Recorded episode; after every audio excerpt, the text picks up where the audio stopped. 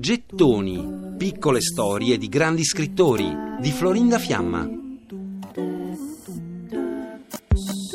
Una ragazza con un vestito di lana azzurra pedala faticosamente sulla neve. Di solito prende manciate di aspirine. Ha avuto un eczema, ha sempre freddo. Soffre di dolori alla testa e alla pancia.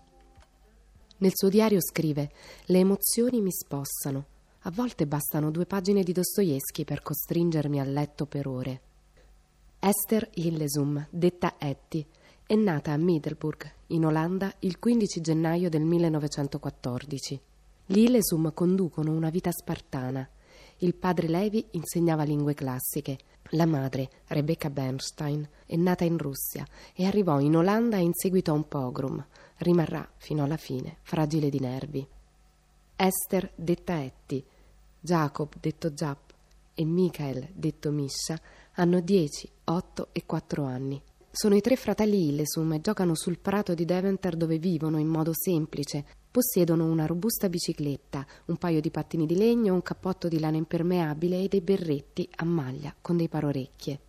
Etty è una brunetta riccia, lo sguardo acuto, e a 14 anni divora libri, scrive poesie e studia l'ebraico.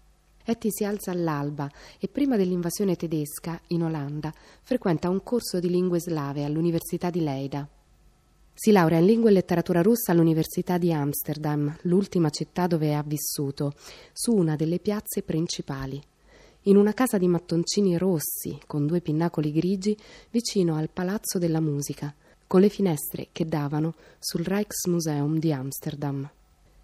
Nel periodo in cui Etty studia all'università, va a vivere in questa casa, in affitto, dal commercialista Han Wegrif, un vedovo molto affabile che chiamerà sempre Pa Han.